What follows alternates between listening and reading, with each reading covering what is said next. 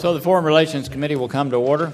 Uh, just uh, so people understand how we're proceeding today, we have a vote at 5:30.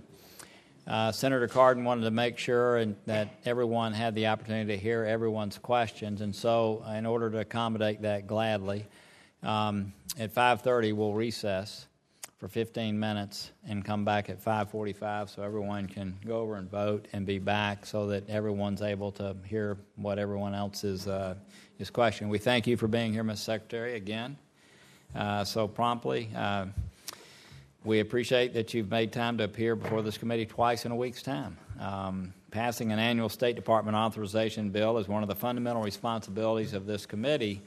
And when we, when we shirk that responsibility and decline to exercise our oversight, we in essence surrender our authority to the executive branch and to other congressional committees, and we failed to do the job our constituents sent us here to do. Restoring this annual practice was a top priority of mine when I became chairman, and I'm proud of the significant, significant progress we have made. We made last year when the first authorization bill in 14 years became law, and I want to thank Senator Cardin and everybody on this committee for making that happen. However, because of previous inaction, there are programs at the department that have not been appropriately reviewed and analyzed in well over a decade. This lack of oversight results in uncertain policy goals, wasteful spending, and a lack of transparency. This year's state authorization contains numerous important provisions that build upon last year's bill and exercising oversight of the State Department bureaucracy and government programs that spend billions of dollars in taxpayer money. We also understand that this legislation is being crafted, uh, being crafted in, in the early stages of the department's plans for reorganization, and we expect that the reorganization will be a topic of a good bit of our conversation today. We're pleased that you have come before us to speak about the process underway to reorganize the department, and you being here is further evidence of the new administration's commitment to openness, to input, and to consultation with Congress. And I again, appreciate the 45 minutes or so you spent with Ben and I last week before the hearing. Rather than being a hindrance to the Secretary as he assesses the future structure of the department, I believe this authorization is a tool that will assist the administration in its work while also serving as a mechanism by which Congress can assist in improving how the department functions.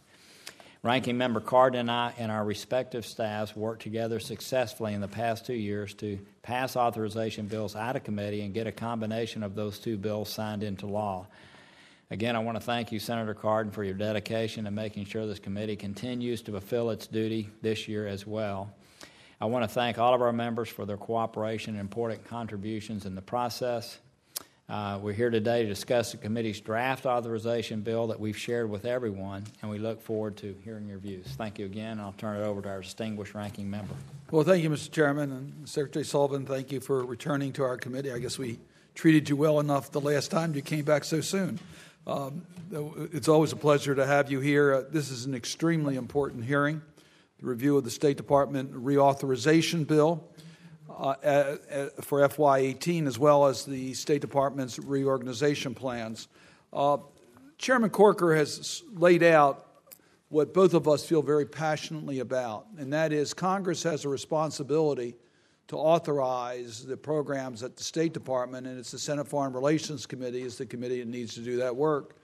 You know, we watch what the Armed Services Committee does with the National Defense Authorization Act, which is a very important bill, and we recognize that a lot of issues that should come through this committee, we need to look at the NDAA bill in order to try to get a vehicle to get those issues into, into statute we should have our own uh, opportunity to do that. And under Chairman Corker's leadership, we were able to get a, an important bill done in the last Congress, and we look forward to your help uh, in uh, establishing that principle. So, the draft legislation we're looking at uh, deals with the organization of the Department of State. It deals with embassy construction. It deals with personnel issues, diversity, information security, public diplomacy, anti corruption, and other related issues.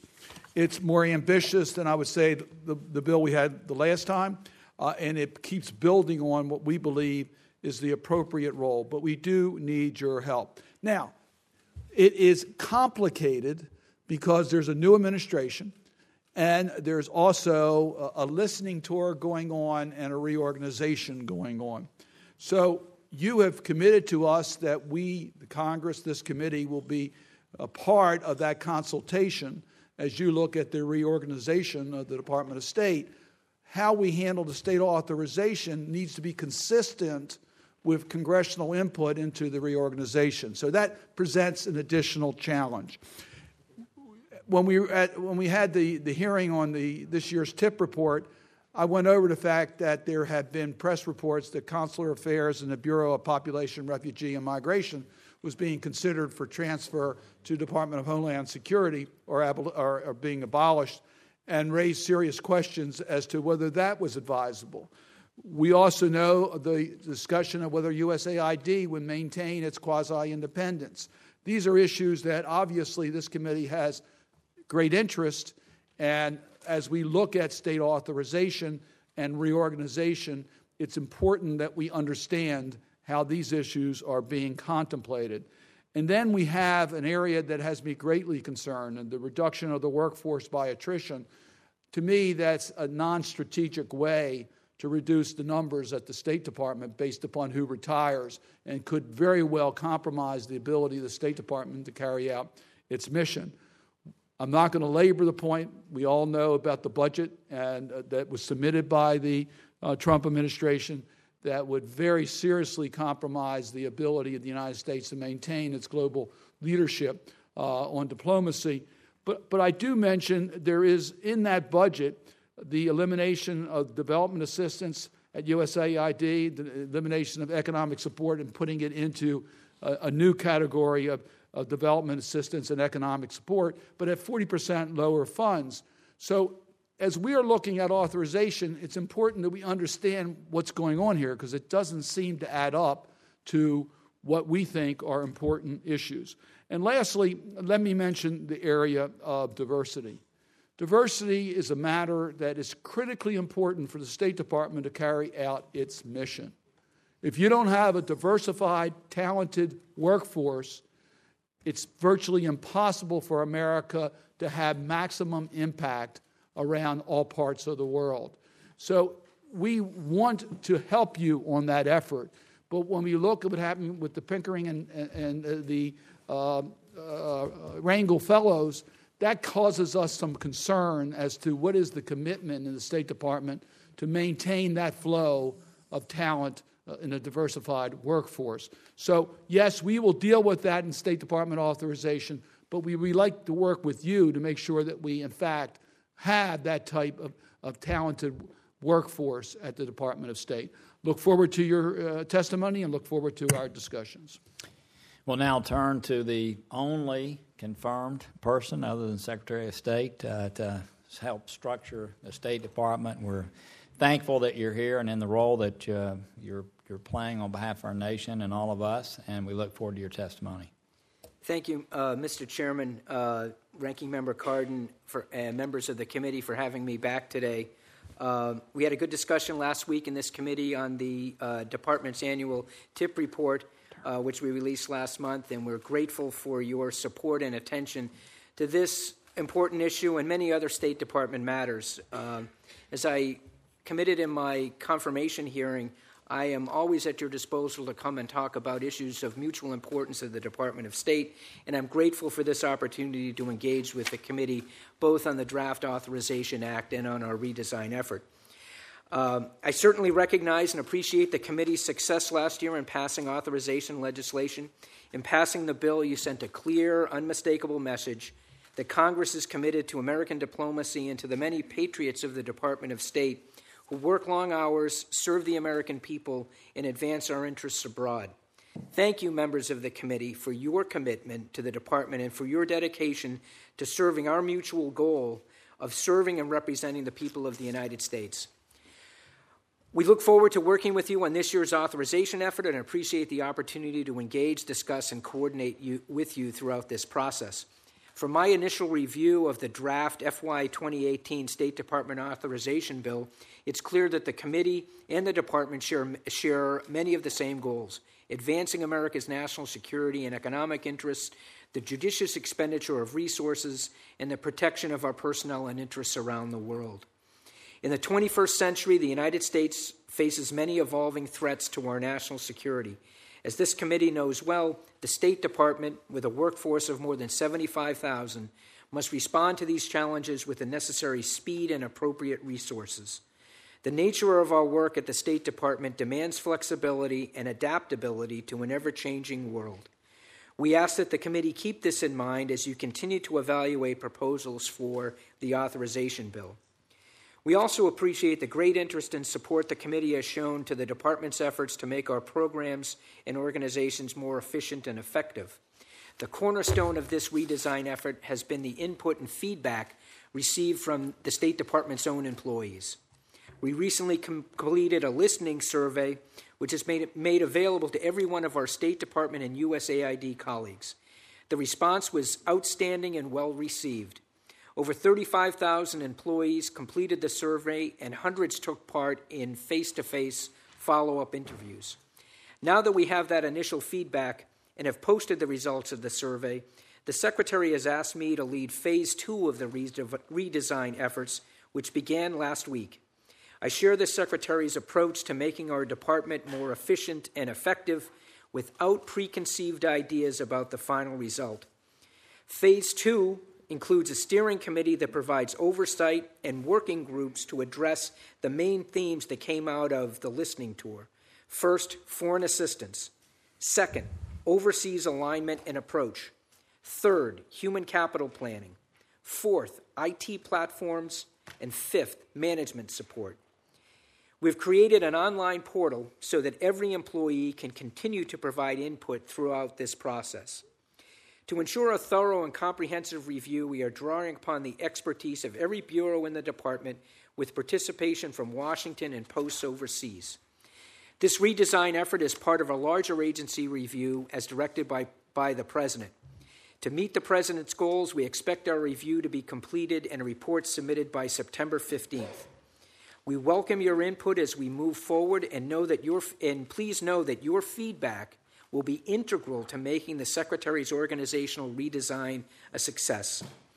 Thank you again for the opportunity to discuss the State Department authorization bill. We look forward to working with you and your staff so that Congress can exercise its oversight role and the State Department can carry out its mission to serve American interests abroad. I look forward to answering any questions you may have. Thank you very much. I'll defer to the ranking member and withhold my time for interjections. Uh, again, Secretary Sullivan, thank you so much uh, for your willingness to take on these responsibilities. I, I want to talk about an area that's gotten a lot of attention in this committee, and that's special envoys. The chairman has properly pointed out that they continue to grow and grow and grow. Uh, these are not confirmed positions, and therefore they gain a lot of power at times uh, where a confirmed person uh, uh should have personal responsibility. Uh, so I don't know exactly how we're going to handle this one because there's a lot of, of support within Congress for particular envoys. And uh, I, we don't want to diminish the importance of the particular area in which we have a special envoy. And therefore, if we eliminate, the concern is that Congress is deterring the priority. On the other hand, I would like to know what your priorities are. Where do you think we should be looking at these special envoys? What, where are you looking at not filling envoys or suggesting perhaps even new envoys? And is it important to have those positions confirmed by the United States Senate or not? So, can you just share with us your thoughts on how you would like to see Congress working, the Senate working with you on the special envoys? Certainly. Well, uh, I think, Senator, you've hit the nail on the head. The, the, uh, the topic of special envoys, it really depends on the issue we're talking about, the office that we're talking about. We have, I think, approximately 70. Some of those uh, offices were created to address serious issues which, over time, have diminished in significance or importance. Others whether it's global women's issues, fighting anti Semitism, are enduring issues that are of extreme importance to us, not only in the State Department, but as Americans. So it really depends on the office we're talking about. Some of the, th- some of the, uh, the interests that will guide us are making sure that the office uh, if the if the office is to remain uh, uh, functioning, uh, is that it's linked to resources at the department, for example, a bureau. That uh, it may be isolated from if it is a special envoy who reports only to the secretary. So all of these special envoys are subject to our uh, our redesign review that is uh, that E- is Even those that are congressionally authorized by Congress? I- I'm sorry. Go ahead. I was going to say, are you considering not filling positions that Congress specifically has uh, provided by statutory authority? We are looking at all of them for those that, and, and will consult with you and this committee and others on each of them. Any, any uh, office that you, uh, I know Senator Shaheen and I spoke about women's issues. Uh, any office that has uh, continuing interest uh, by members of this committee, we will consult with you before we take. And- And I want to give the administration maximum flexibility. But where Congress has said that this area, whether it's gender issues or tolerance or um, the rights of minority communities, where we have specified by statute certain authority, it seems to me that we're the policy arm, that those are areas where you really don't have discretion and should be filling. And if we're going to try to work together on this, I mean, I, I, don't know, I'm open on this because I agree with the chairman. We have too many special envoys. On the other hand, there are areas that I want to have special attention where I don't think you get it unless there's a point person within the State Department to deal with it. And I don't have that comfort level on- as to how we're going to resolve this. If I could, just to put it in, in um, perspective, I think there's 68 envoys. Seven are permissive. In other words, we legislated permissive language to create an envoy. 11 are mandated. So the vast majority uh, of these are just, just made up. And, uh, and in many cases, there are large staffs that go with that. Is that correct? That's true. So, anyway, just. What, what is permissive? I didn't know. Just Uh, should instead of shall. well, Or, or, or may. May. May instead of shall. It's just like we do sometimes on sanctions, may instead of shall. So there's really only 11 as I, that are mandated. Um, I, I may challenge whether may and shall. I've, we've gone through this debate many times, whether it's directive or whether it's mandatory. Um, I'm not comfortable, and I, I would like to know how we are going to how the legis- how the United States Senate is going to be able to weigh in. If we're the authorizing committee, if, this, if the Congress is, is the authorizing body, and we want to pay special attention, and we think the best way is by special envoy, do we have to pass a statute to do that?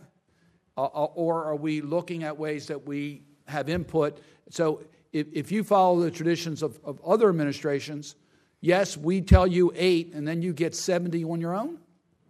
I'm not sure that's the right way to go. Uh, on the other hand, should we require that the Senate sign off on every one of them by advice and consent? We could do that. We're already backlogged on your filling positions. That will just add another, I don't know, 20, 30 more confirmations that have to get through. I, I, I just think this is a cumbersome process, and it's tough for us to figure out how to do it unless we know that there is an open process that, I mean, I think there's tremendous interest on women's issues. You say that um, that's one, but there are other areas that members have pretty strong views. And I know in the United States Senate, one senator t- sometimes can dictate what happens around here. So if, if, if a senator gets difficult, are we gonna, then going to have a special envoy? I, I, Mr. Chairman, I just think we have to have some orderly process in which we're going to be dealing with these uh, special envoys.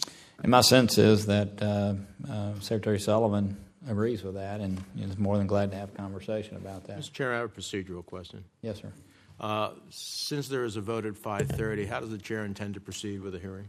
We are going to adjourn at 5:30, and we're going to come back at 5:45. Thank you. Any other procedural questions?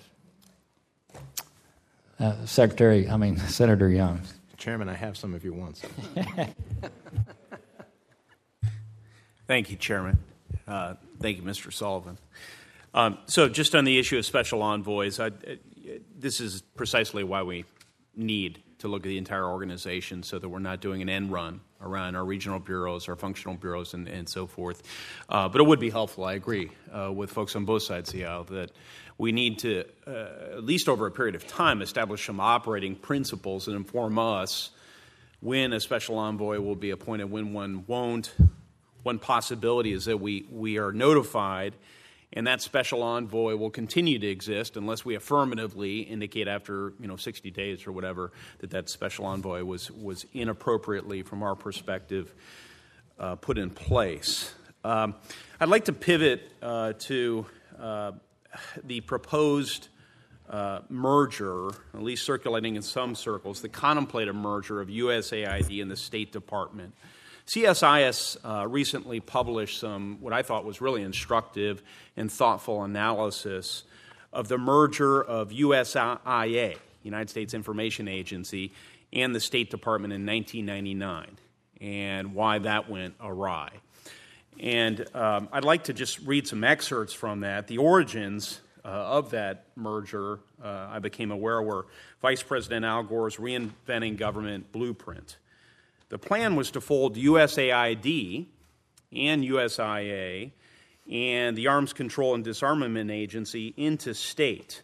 Now, ACDA, the Arms Control uh, Agency, was, was happy to merge because they are primarily diplomatic in what they do.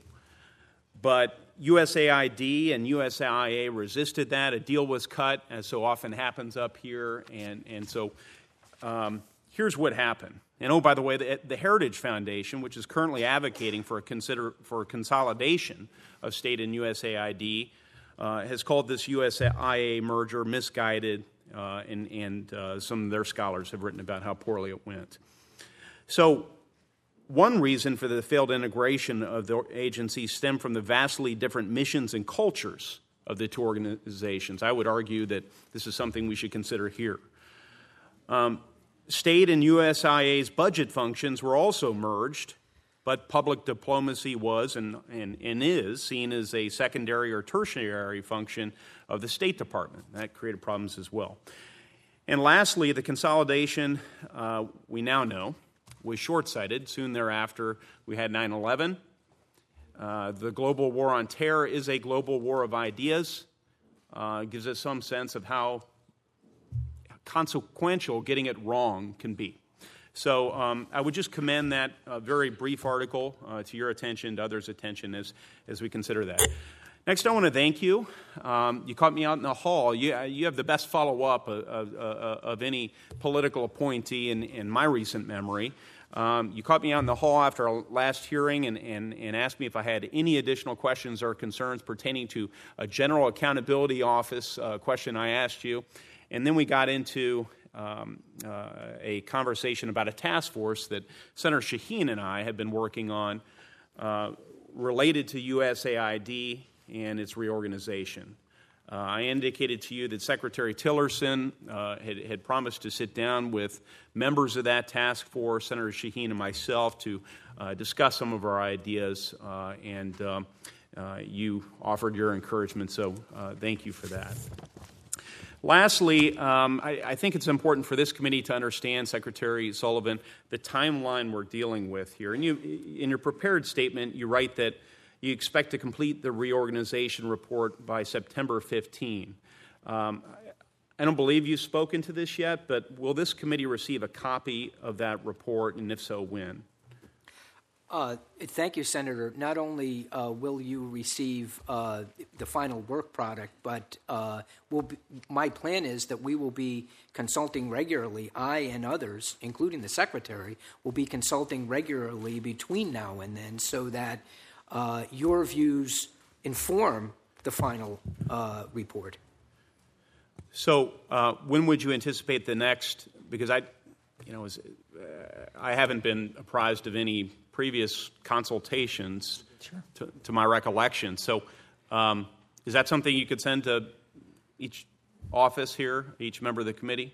Uh, your updates? Uh, certainly, I'd be yeah. be delighted to. We we I started last week, uh, as the chairman mentioned. I had a uh, a conversation before the hearing last week with the chairman and the ranking member on this, and I told them then Uh, and I will tell all the members of the committee now that that is just a first step in our consultation with you. This is the next step, and we will uh, make sure that you and all the members of the committee are aware going forward of opportunities for us to solicit your input and also to provide you updates on how we're proceeding. And lastly, uh, can you assure me that uh, you won't begin implement, implementation of this uh, proposed plan uh, until each member of the committee has been fully briefed on it, sir? Absolutely. All right. Thank you. Thank you. Thank you. Senator Coons.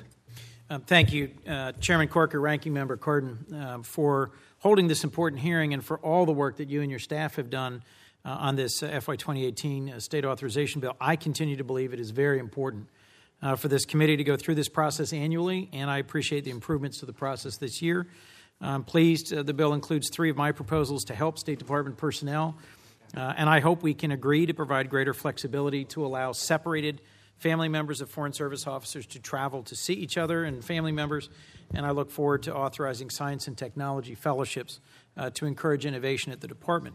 Uh, while I support this committee process, I also want to be clear um, that I do not view this bill as somehow granting congressional approval of the Trump administration's reorganization or funding plans for the department and USAID. And I appreciate the line of questioning by Senator Young um, to that effect. I continue to be concerned about the lack of clarity surrounding the reorganization process and hiring freeze. Appreciate what we've heard so far today, but look for more. Um, and of course, I think I oppose the steep budget cuts to diplomacy and development proposed in the administration's FY18 budget request. Uh, I am pleased that this bill includes a mechanism by which Congress can review reorganization, um, and I wanted to move forward. So, Deputy Secretary Sullivan, thank you for your willingness to testify and to respond to our concerns. Foreign Service officers, their families, and uh, the whole community of employees of the State Department and USAID uh, make enormous sacrifices to serve our country. Their work is critical to our national security and to advancing U.S. interests around the globe. Uh, as a member of the Senate's Friends of the Foreign Service Caucus, uh, I believe we can and should do more uh, to recognize their work and address the challenges they face. And I look forward to taking that on uh, with you. Um, let me just mention uh, in April, I traveled with Chairman Corker to the Bidi refugee camp in northern Uganda uh, to draw attention to the impacts of uh, conflict and man made famine in South Sudan. I then went on to Juba, had an opportunity to spend time with the Foreign Service officers at Embassy Juba, which is an unaccompanied post. Uh, I'm concerned that they face unnecessary hardships. Uh, and I'd be interested, Mr. Deputy Secretary, in whether you are working to improve the conditions of course, at Embassy Juba, but also at many other unaccompanied posts around the world. Uh, and I'm interested in whether you would consider uh, renewing or extending uh, the South Sudan Sudan envoy position, um, one of the 70 some um, that I see some value in given the famine, the conflict, and the regional context. Sure. Well, uh, the, the welfare of our men and women who serve abroad, both foreign service and civil service, uh, is our highest priority. The secretary, every staff meeting we have begins with a question, and that is Are our people okay abroad? It's his highest priority, it's my highest priority. To address the issues that you've raised, we have included in our redesign effort both the, the redesign consists of an executive steering committee of which I chair and then the five working groups that, that I described. Among them, uh, the, uh, would, uh, the working groups would address all of the issues you raised about conditions uh, abroad, allowances, you know, the treatment of our foreign service officers, the support that we provide to them. Um, the most significant aspect of this, um, this redesign is this is all of the input is coming from our career Foreign Service and Civil Service officers. All of the working groups, more than there's all, there are very few uh, non-career participants. Uh, in fact, for the working groups, there's only one non-career participant. All the other members are either from state or from AID, with uh, proportional representation between state and AID, foreign service, civil service, uh, stationed in Washington or abroad, and at different levels of seniority. So we've tried to cover the whole gamut of the of the department and AID so that those issues you raised will be raised by the people who are most affected by them. Let me ask, if I might, two more quick questions. I understand you may not have the full time to answer them. I'll submit them for the record if that's the case, because we're going to adjourn in just a moment. Um, first, um, I understand one of the bureaus or offices you're considering closing is the Office of Iran Nuclear Implementation uh, and folding it into the Bureau of Near Eastern Affairs. Ambassador Stephen Mull, someone who this committee got to know well, is no longer serving.